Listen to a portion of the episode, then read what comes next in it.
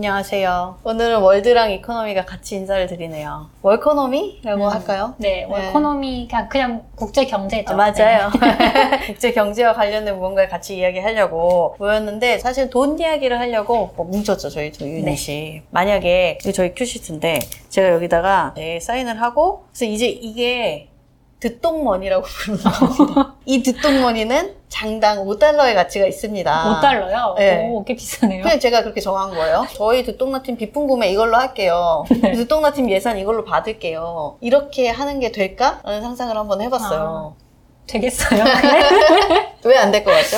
그러니까 선배 사람 자체는 좋아해도 이거를 나한테 5달러로 나중에 바꿔줄까? 라고 하면 약간 물음표가 남기도 하고 그리고 아까 듣동mon이라고 하셨잖아요. 어. 근데 저희 팀 이 뭐 내년까지는 있을 수 있어도 뭐 10년 후나 20년 후에는 사실 없어질 수도 없지. 있고 저도 사실 뭐 이 세상에서 없어질 어머, 수도 있는데 그렇게까지? 그 이거 화폐 가치가 없어지는 거잖아요. 그것도 일단 전 믿을 수가 없고 근데 뭐 저희 둘이서는 이렇게 믿는다라고 음, 음, 해도 이거를 제가 갖고 또 뭐 콜드브루를 사러 나가거나 음. 뭐 맛있는 과자를 사러 나간다고 나가세요. 주세요. 나가세요. 그러겠죠. 약간 미친 사람 취급받지 어. 않을까. 그러니까 사실은. 김지아 기자가 느끼는 게 어떤 거는 돈이 되고 어떤 건 돈이 되지 않는지 돈이란 게 어떻게 생겨났는지 이거를 사실 음. 되게 간단하게 보여주는 거긴 하거든요. 일단 듣동머니가 뭔가 담보물이 있는 것도 아니잖아요. 그쵸. 그냥 종이죠, 말 그대로. 어, 이 사람이 경제적 능력이 어느 정도인지 제가 뭐 제 계좌를 다 깐 적도 음. 없고 하니까 믿을 수도 없는 거고 네. 듣동나 팀도 이게 영속하는 팀인지 아닌지 알 수 없는 거고 그쵸. 그게 또 있고 그리고 또 진짜 실용적인 문제인데 이 사이즈 보세요 이게 지갑에 들어가겠어요? 이거 쓰려면은 맨날 이만한 에코백은 최소한 들고 다녀야 되는 거야 너무 쓰- 들고 다니기도 불편하잖아요 힘들어요. 그리고 사람들이 다 믿지 않지 우리 팬분들은 너무 우리를 좋아해 주지만 듣동너가 아닌 분들은 듣동나? 듣동나? 그게 뭔디? 이러니까 이제 그쵸. 모든 사람들이 신뢰를 해야지 돈이 되는 건데 음. 그런 문제들 때문에 이 두통머니는 안 그냥 된다. 종이다. 아, 괜히 중앙은행이 있고 한 곳에서 돈을 발행하는 게 아니네요. 그러니까요. 음. 국가가 보증하니까 국가는 망하지 않는다. 그리고 국가는 10년 뒤에 내 뒤통수를 치진 않을 것이다. 그런 믿음이 있으니까 돈이 되는 거죠. 근데 옛날에 음. 생각해 보면 사실 금이나 은으로도 그걸 돈처럼 사용했었잖아요. 그렇죠. 금 은이 아주 클래식이죠. 클래. 클래식. 동서고금 다 쓰였던 것 음. 같아요. 근데 또 금, 은을 돈으로 쓴 게 또 그렇게까지 오래되진 않았더라고요. 그때 삼국시대만 하더라도 쌀 같은 거를 사실 현물로. 돈처럼 썼고, 네, 현물화폐라고도 하는데 그렇게 썼고, 조선시대에도 태종 때 그 저화라고 불리는 돈이 처음 생겼는데, 음. 그게 사실 당나무 껍질로 만든 종이로 만든 화폐였어요. 어, 나름 지폐네요. 네, 그렇죠. 어. 근데 국가에서는 이거 돈이야, 이거 막 지폐야라고 음, 음, 했는데 백성들이 받아들이지가 않은 거예요. 어. 왜냐면은 그때 사람들이 보기에 오히려 쌀이라던가 음. 아니면은 뭐 직물 있죠. 그러니까 그런 게 오히려 돈처럼 여겨 져서 그러니까 실제 그 가치가 있는 네. 물건을 돈처럼 썼군요. 그렇죠. 그게 차라리 가치가 있다라고 어. 생각이 돼서 나라에서 아무리 뭐 저화를 이거 우리 어. 돈이에요라고 해도 일반 백성이 받아들이지가 않았다고 해요. 오. 그러니까 돈도 결국에는 돈처럼 사람들이 느껴야지 느껴야 돈이다라는 되고. 거죠. 여기 값어치가 있다라고 하는 게 사실 금 같은 경우는 반짝반짝하고 그쵸. 다 가치 있다고 생각하니까 네. 그런 면에서 더 납득하기가 쉽긴 하겠네요. 네. 닭종이보다는. 그 다음에 우리가 역사 시간에 배웠던 뭐 상평통보라든지 어, 그러니까. 뭐 당백전 발행 막 이런 동전 이렇게 있잖아요. 꿰가지고 다니는 거 네, 있잖아요. 그래서 네. 그것도 사실은 진짜 사람들이 돈이라고 생각하기까지는 엄청 오랜 시간이 음. 걸렸더라고요. 예를 들면 그게 뭐 구리로 만드는데 구리가 사실 우리나라에서 잘 나지 않아서 뭐 일본에서 많이 수입을 아. 하고 했었대요. 근데 그거를 구리값이 올랐을 때 당시 사람들이 이 동전을 그냥 녹여서 어. 이거를 구리를 다시 팔아서 그냥 더 이득을 보는 거예요. 이게 아, 만약에 그 돈의 가치보다. 네, 돈의 가치보다 구리값이 비쌀 때가 어. 있잖아요. 그럼 구리를 그냥 녹여서 그냥 그 구리로 돈을 자기가 갖는 거지 이 자체를 돈으로 그렇게 인정하는 사람들은 많지가 않았다고 어. 하더라고요. 그리고 사실 아까 말씀해주신 금, 은이 또 어. 제대로 쓰인 게 진짜 말 그대로 근현대거든요. 어. 가부개혁 우리 배웠잖아요. 네. 그 때 처음으로 우리나라에서 은본이제를 시작을 했고. 그 다음에서야 또 뭐 다른 나라랑 교류를 많이 하면서 근본이제라는 음, 게 음. 생기는 거죠. 그러니까 역시 음. 음. 금이 짱이다. 금은 뭐 요즘에도 조금 경제 불안해지면 막 금값 뛰고 그쵸. 금 사놓는 사람들 많고 하니까 맞아. 금이 이게 참 썩지도 않고 생각해보면 음. 썩질 않으니까 내가 지금 금으로 재산을 바꿔놔도 100년 뒤에도 금은 그대로 있을 거고 믿을 수 있네요, 진짜. 믿을 수 있는 거지. 그리고 비슷하게 사람들이 값어치 있다고 생각을 할 거다라는 음. 믿음이 꽤 오랫동안 쌓여 왔잖아요. 그래서 그런지 20세기 중반 정도까지도 사실 우리가 쓰는 화폐, 통화 이거의 가치를 담보했던 게 금이었고 그게 바로 근본이제라고 부르는 것의 본질입니다. 맞아요. 네. 그래서 근본이제라는 말을 많이 쓰잖아요. 근본이제라는 게 처음에는 어떤 음. 개념이었냐면은 아예 그냥 돈 자체를 금으로 만드는 거예요. 어. 금화. 알고 봤더니 이게 만드는데도 비싸고 어. 들고 다니는데도 사실 잃어버리면 너무 큰 일이잖아요. 그렇죠. 그러니까 상업이 점점 발달하고 뭐 상업이 커지면서 그 진짜 금을 들고 다니는 건 조금. 그렇다라고 해서 어. 우리가 뭐 예를 들어서 한 나라가 갖고 있는 금의 양에 비례해가지고 너가 갖고 있는 종이 쪼가리 같은 지폐에 돈을 쳐 줄게. 음. 라고 하면서 우리가 현대에서 말하는 근본이제라는 게 생긴 거죠. 그렇지. 은행이든 아니면 혹은 국가든 우리가 발행한 이 지폐를 갖고 오면 언제든지 금으로 일정량을 바꿔줄게. 라는 식으로 믿음을 쌓아온 게 근본이제였던 근본이제. 것 같아요. 그게 돈의 시작이기도 하고. 근데 또 이게 사실 쉽지가 않은 게 경제가 한 100년, 200년 사이에 엄청나게 커졌잖아요. 전 세계적으로. 그 말인 즉 거래량도 엄청 많아진 거고. 그러면 더 많은 돈이 필요하겠죠. 근데 사람들이 거래하는데 필요한 돈의 양은 엄청나게 많아졌는데 금은 사실 채굴량이 한정되어 있는 아, 그쵸. 금속이죠. 그러니까 채굴량은 한정되어 있으니까 그리고 매장량도 한정되어 네. 있고 그리고 또 문제가 되는 게 전쟁을 치르는 데는 비용이 굉장히 많이 들어갑니다. 그래서 이 비용을 충당하기 위해서 돈을 많이 찍으려고 생각을 해보면 금을 그만큼 확보를 해야 음. 되잖아. 근데 당장 이게 쉽지도 않아. 그러니까 그럴 때마다 또 근본이제를 잠깐 탈퇴했다가 또 인플레이션이 맞아요. 오고 막 아무튼 혼란을 겪다가 여러 가지 문제가 누적되어서 결국은 근본이제를 포기하게 돼요. 이제 브레튼 우즈 체제라고 음. 하는. 그 이후로는 이제 근본이제 시대의 패권국이었던 영국이 지고 이제 미국이 새로운 글로벌 패권국이 되면서 이제는 금에다가 연동시키는 게 아니라 돈의 가치를 미국 달러 이제 미국이 최강국이니까 우리 미국만 근본이제를 할게. 미국이 금을 미-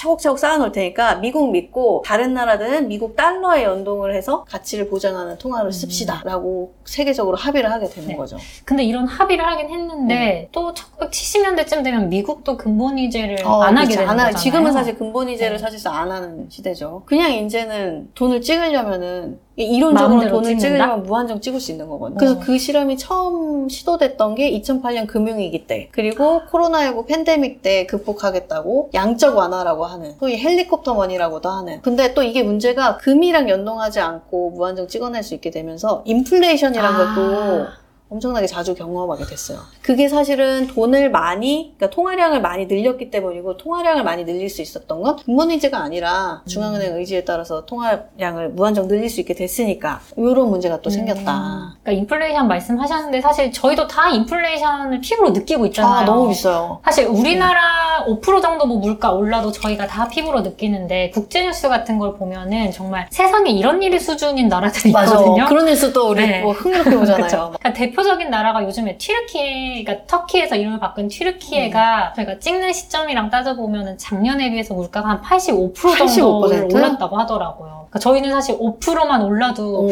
엄청난 건데 이 나라는 85%가 올랐고 오. 사실 또 85%가 귀엽게 보이는 나라가 어. 또 바로 베네수엘라. 베네수엘라는 요즘 어때요? 그죠. 2018년에 물가 상승률이 무려 6,000%였거든요. 6,000%? 네. 지금도 사실은 뭐 100% 정도 되는 걸로 60 배가 알려져 있는데. 그래서 사실 베네수엘라라고 하면은 사진이 막 돈이 정말 쓰레기 더미처럼 쌓여 있는 걸 보실 수가 있을 거예요. 그리고 또 메시의 나라인 또 아르헨티나 음. 같은 경우도 지금 뭐 100% 넘게 물가 상승률이 이어지고 있어가지고 뭐 정말 말 그대로 거기 있는 사람들은 고통을 받고 어. 있는 상황인 거죠. 그러니까 인플레이션이라는 걸 생각해 보면은 우리가 또 국가 또는 그 중앙은행의 정책을 또 얼마나 믿을 수 있나 그렇지. 의 문제고 그냥 정책을 떠나서 그 기관을 얼마나 믿을 수 있나의 문제랑도 연관이 된 것 같긴 해요. 그렇죠. 그러니까 경제력이 제일 강하고 안 망할 음. 것 같은 미국 달러가 달러. 국제적으로도 가장 값어치 있는 기축 통화인 거고. 생각하면 신기한 게 이것도 종이고 사실 이 제가 발행한 듣동머니 그리고 이것도 사실 종이잖아요.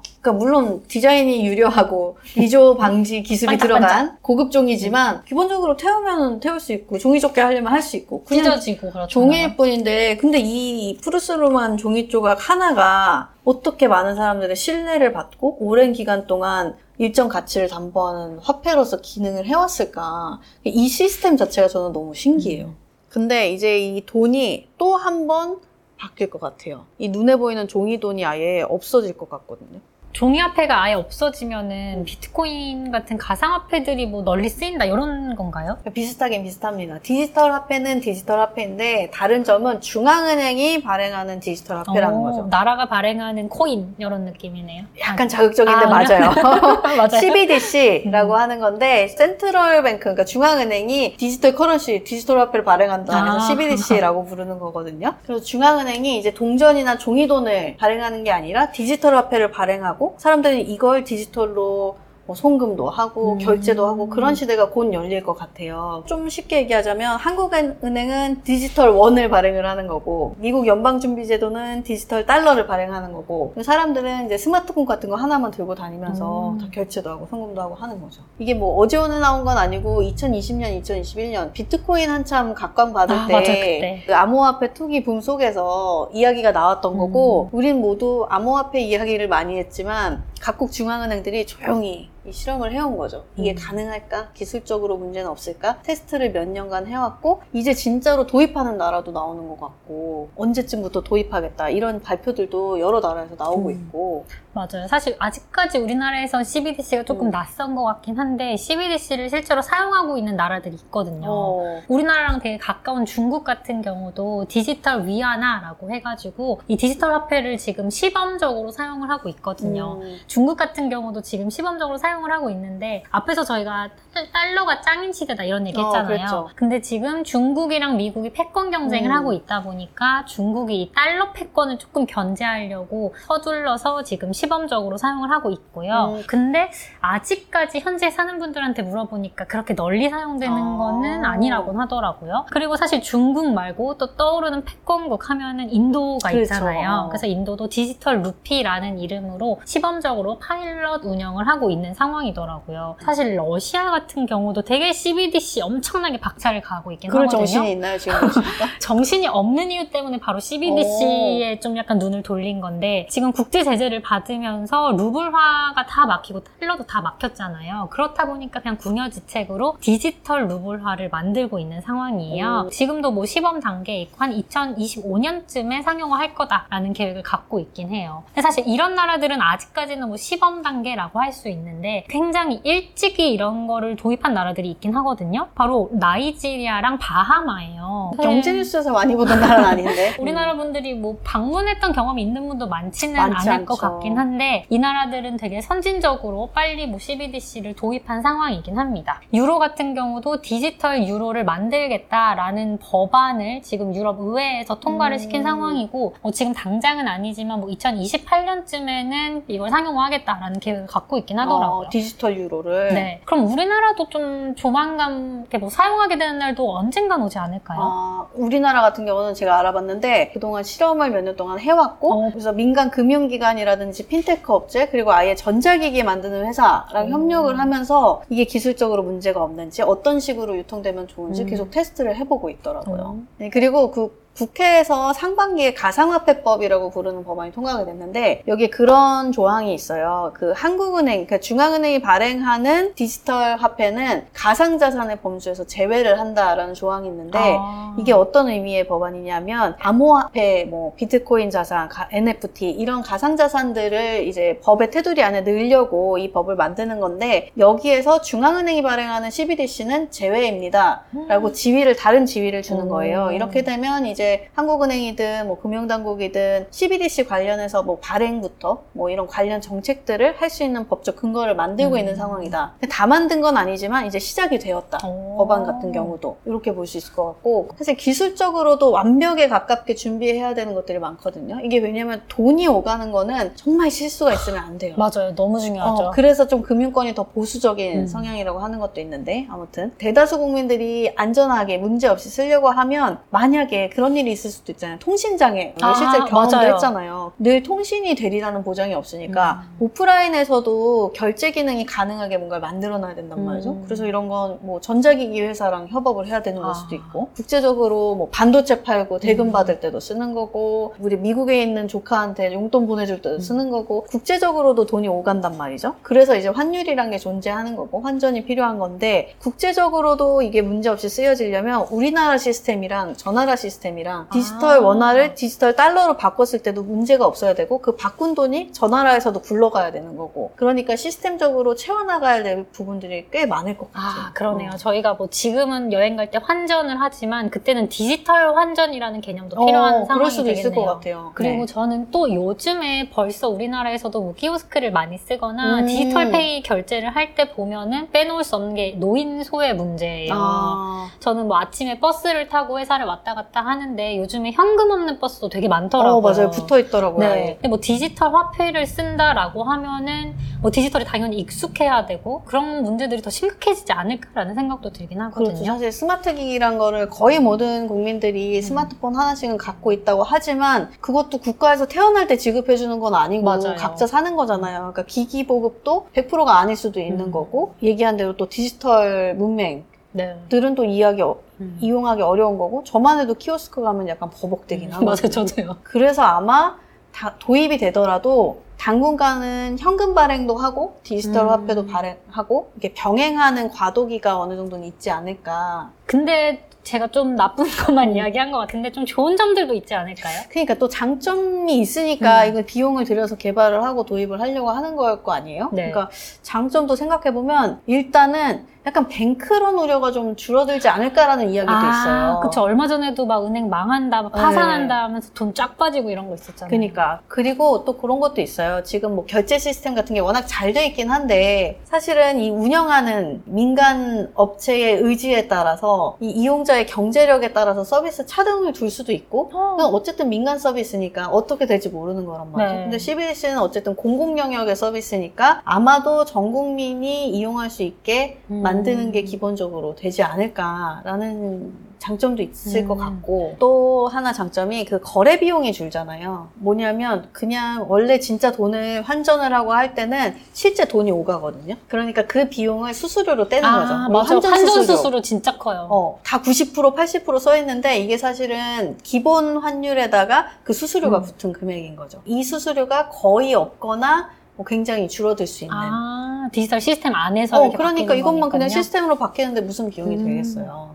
우리가 환전할 땐 사실 여행 갈 때 50만 원, 100만 원 환전할 때야 뭐 만 원 이렇게 붙는 거지만 이게 어마어마한 무역 통계 음. 규모로 보면 굉장히 비용을 줄이는 그러네요. 효과가 있을 수도 있는 음. 거고 그리고 또 정부 입장에서 보면 지하 경제를 박살낼 수 있다. 아, 모든 걸다 볼 수 있으니까. 그렇게 다 들여다보진 않겠지만 현금만 100% 쓰던 시대랑 지금 카드 사용 많이 하던 시대 그리고 은행 이체를 많이 이용하는 시대 비교해보면 돈이 어떻게 쓰이고 있는지 누가 음. 얼마를 벌었고 어디다 썼는지가 기록이 남게 되잖아요. 마찬가지로 아예 종이돈 말고 디지털 화폐를 쓰게 된다라고 하면 훨씬 더 오. 양성화가 되는 효과가 있겠죠. 그럼 정부 입장에선 세금을 걷기가 더 좋겠죠. 아, 그러네요. 네. 근데 사실은 지금도 저 같은 경우는 카카오페이 같은 것도 잘돼 음. 있어서 그냥 카톡 아이디만 있어도 막 돈을 거래하고 이미 웬만한 건 다 디지털화된 게 아닌가라는 생각이 들거든요. 그럼 이미 디지털화된 상황이랑 앞으로 올 CBDC가 좀 어떻게 다른 건가요? 그러니까 이게 이용하는 단에서는 체감하는 건 별로 안 바뀔 수도 있을 음. 것 같긴 하거든요. 뭐 폰 하나 들고 결제하는 거 우리나라에서는 이미 너무 익숙한 맞아요. 일이니까 뭐 물론 아직도 현금 쓰시는 분들이 있기는 하지만 근데 사실 그 공급자 단에서 보면 이제는 이론적으로는 그런 이야기도 있어요. 이제는 은행이 없어져도 문제가 없는 거 아니야? CBDC가 도입되면 이런 이야기를 하거든요.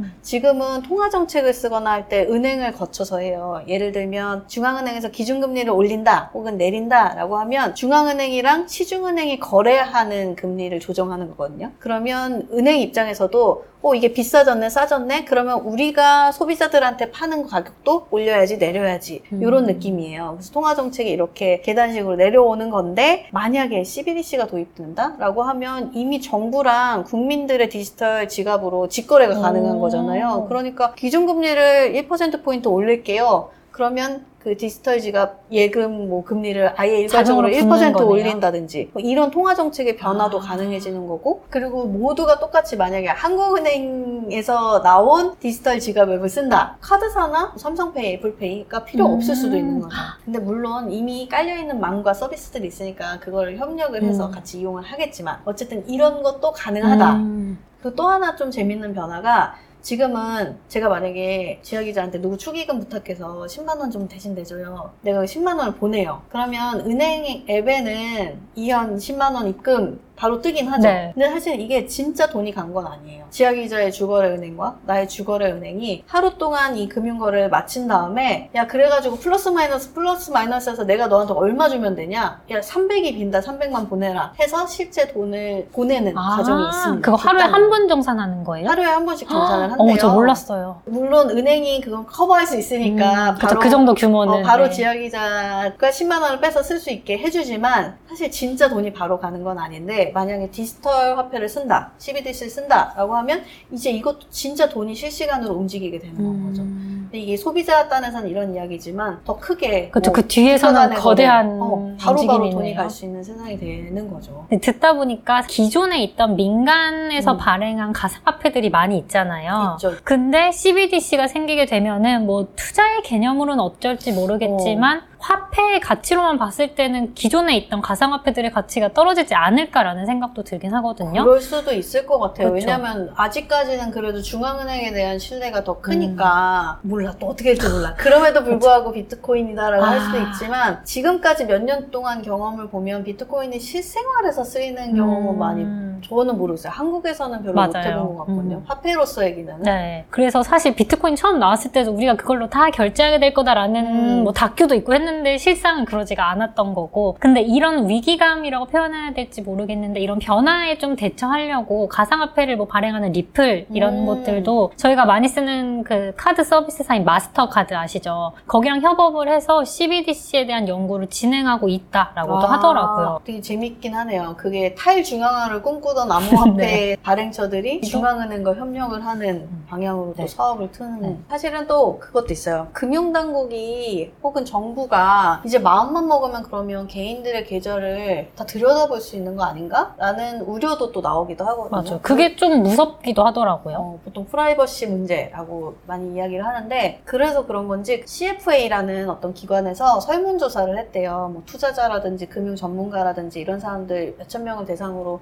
설문조사를 했는데 아직까지는 CBDC 도입에 반대하는 쪽, 그러니까 찬성하는 음. 목소리가 과반이 넘지는 않았다. 근데 아. 더 흥미로운 게 뭐냐면 이게 선진국이랑 아직 개발도상국으로 분류되는 나라랑 좀 요 온도 차이가 있더라고요. 아, CBDC에 대한 생각들이 어. 다른 거네요. 그래서 미국이라든지 유럽이라든지 이런 곳은 CBDC 도입에 반대하는 목소리가 더 많은데 찬성하는 게 한 3, 40% 정도밖에 안 되고 근데 중국이나 인도나 이렇게 이미 조금 중앙 집권적으로 정부 주도로 뭔가 경제 발전을 막 하고 있는 이런 나라들은 거의 70% 가까운 사람들이 아. 도입에 찬성한다. 어. 라고 답했다고 해요. 그래서 이게 아무래도 이미 결제 시스템이라든지 뭐 비자 마스터카드라든지 음. 애플페이, 삼성페이 이런 게 다 보급이 되어 있어서 소비자들이 쓸 때 메리트가 없는데 라고 느끼는 차이일 수도 있고 음. 왜냐하면 중국이나 인도는 여전히 조금 금융 문맹률이 높다라는 이야기가 몇 년 전부터 나와서 이런 것들 속도내는 나라니까 음. 그런 면도 있을 거고 뭔가 개인의 권리, 프라이버시 음. 이런 거에 대한 민감 도 차이도 좀 있는 것 같아요. 그러니까 이런 문화 차이도 조금 있는 것 같아요. 프라이버시에 음. 대한. 백신 같은 경우도 나라별로 어. 반응이 달랐던 것처럼 맞아요. CBDC에 대한 것도 나라마다 다르지 않을까 싶긴 하네요. 근데 사실 지금은 누가 뭐래도 패권국은 미국인데. 그렇죠 아직까지는. 그쵸? 어. 근데 미국이 사실 패권국 위치를 꽤 오랫동안 지켜올 수 있었던 게 저희가 앞에서 얘기한 대로 달러가 짱이기 때문에 어, 그렇잖아요. 그렇죠. 뭐 사실 다른 나라 어디를 가도 달러를 대신 써도 괜찮고 그치. 아니면은 뭐 저희가 거시적으로 뭐 원유를 결제할 때라던가 무역을 할 때도 사실 다 달러로 환산을 해서 계산을 하잖아요. 근데 CBDC 같이 뭐 새로운 돈의 시대가 열린다라고 하면은 저희가 앞에서 얘기한 게 금본위제에서 브레튼 우드 체제로 변하고 또 달러 패권이 생기면서 영국에서 미국으로 뭐 이렇게 패권이 변했던 어, 것처럼 네. CBDC의 시대가 오면은 이제 누가 패권국 패권 돈을 어. 갖게 될까라는 게 궁금하긴 하네요. 그러니까 진짜 궁금하긴 궁금해요. 만약에 CBDC를 대부분의 사람들이 쓰는 시대가 되면 또 어떤 예상 못한 오늘 우리가 예측하지도 못한 어떤 일이 벌어질 수도 있는 거고. 또 다른 나라는 어떤 사람 사람들이 뭐 찬성하고 반대한다라고 하는데 저는 뭐 이걸 찬성해도 되는지 아닌지도 아직 잘 모르겠고요. 다른 나라 사람들은 어떻게 생각하는지 진짜 궁금하긴 하거든요. 그래서 저희가 출장을 갑니다. 갑니다. 세계로 가는 듣동나. 우!